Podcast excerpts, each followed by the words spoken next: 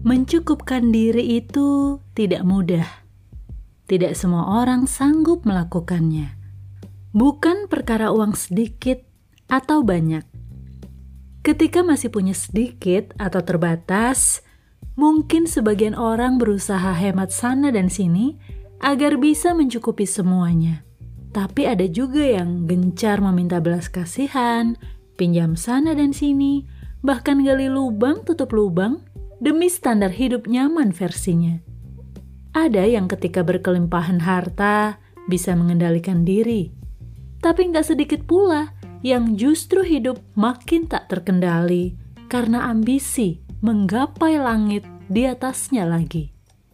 Tidak semua orang sanggup mencukupkan diri Kuncinya adalah bersyukur dan mengendalikan diri.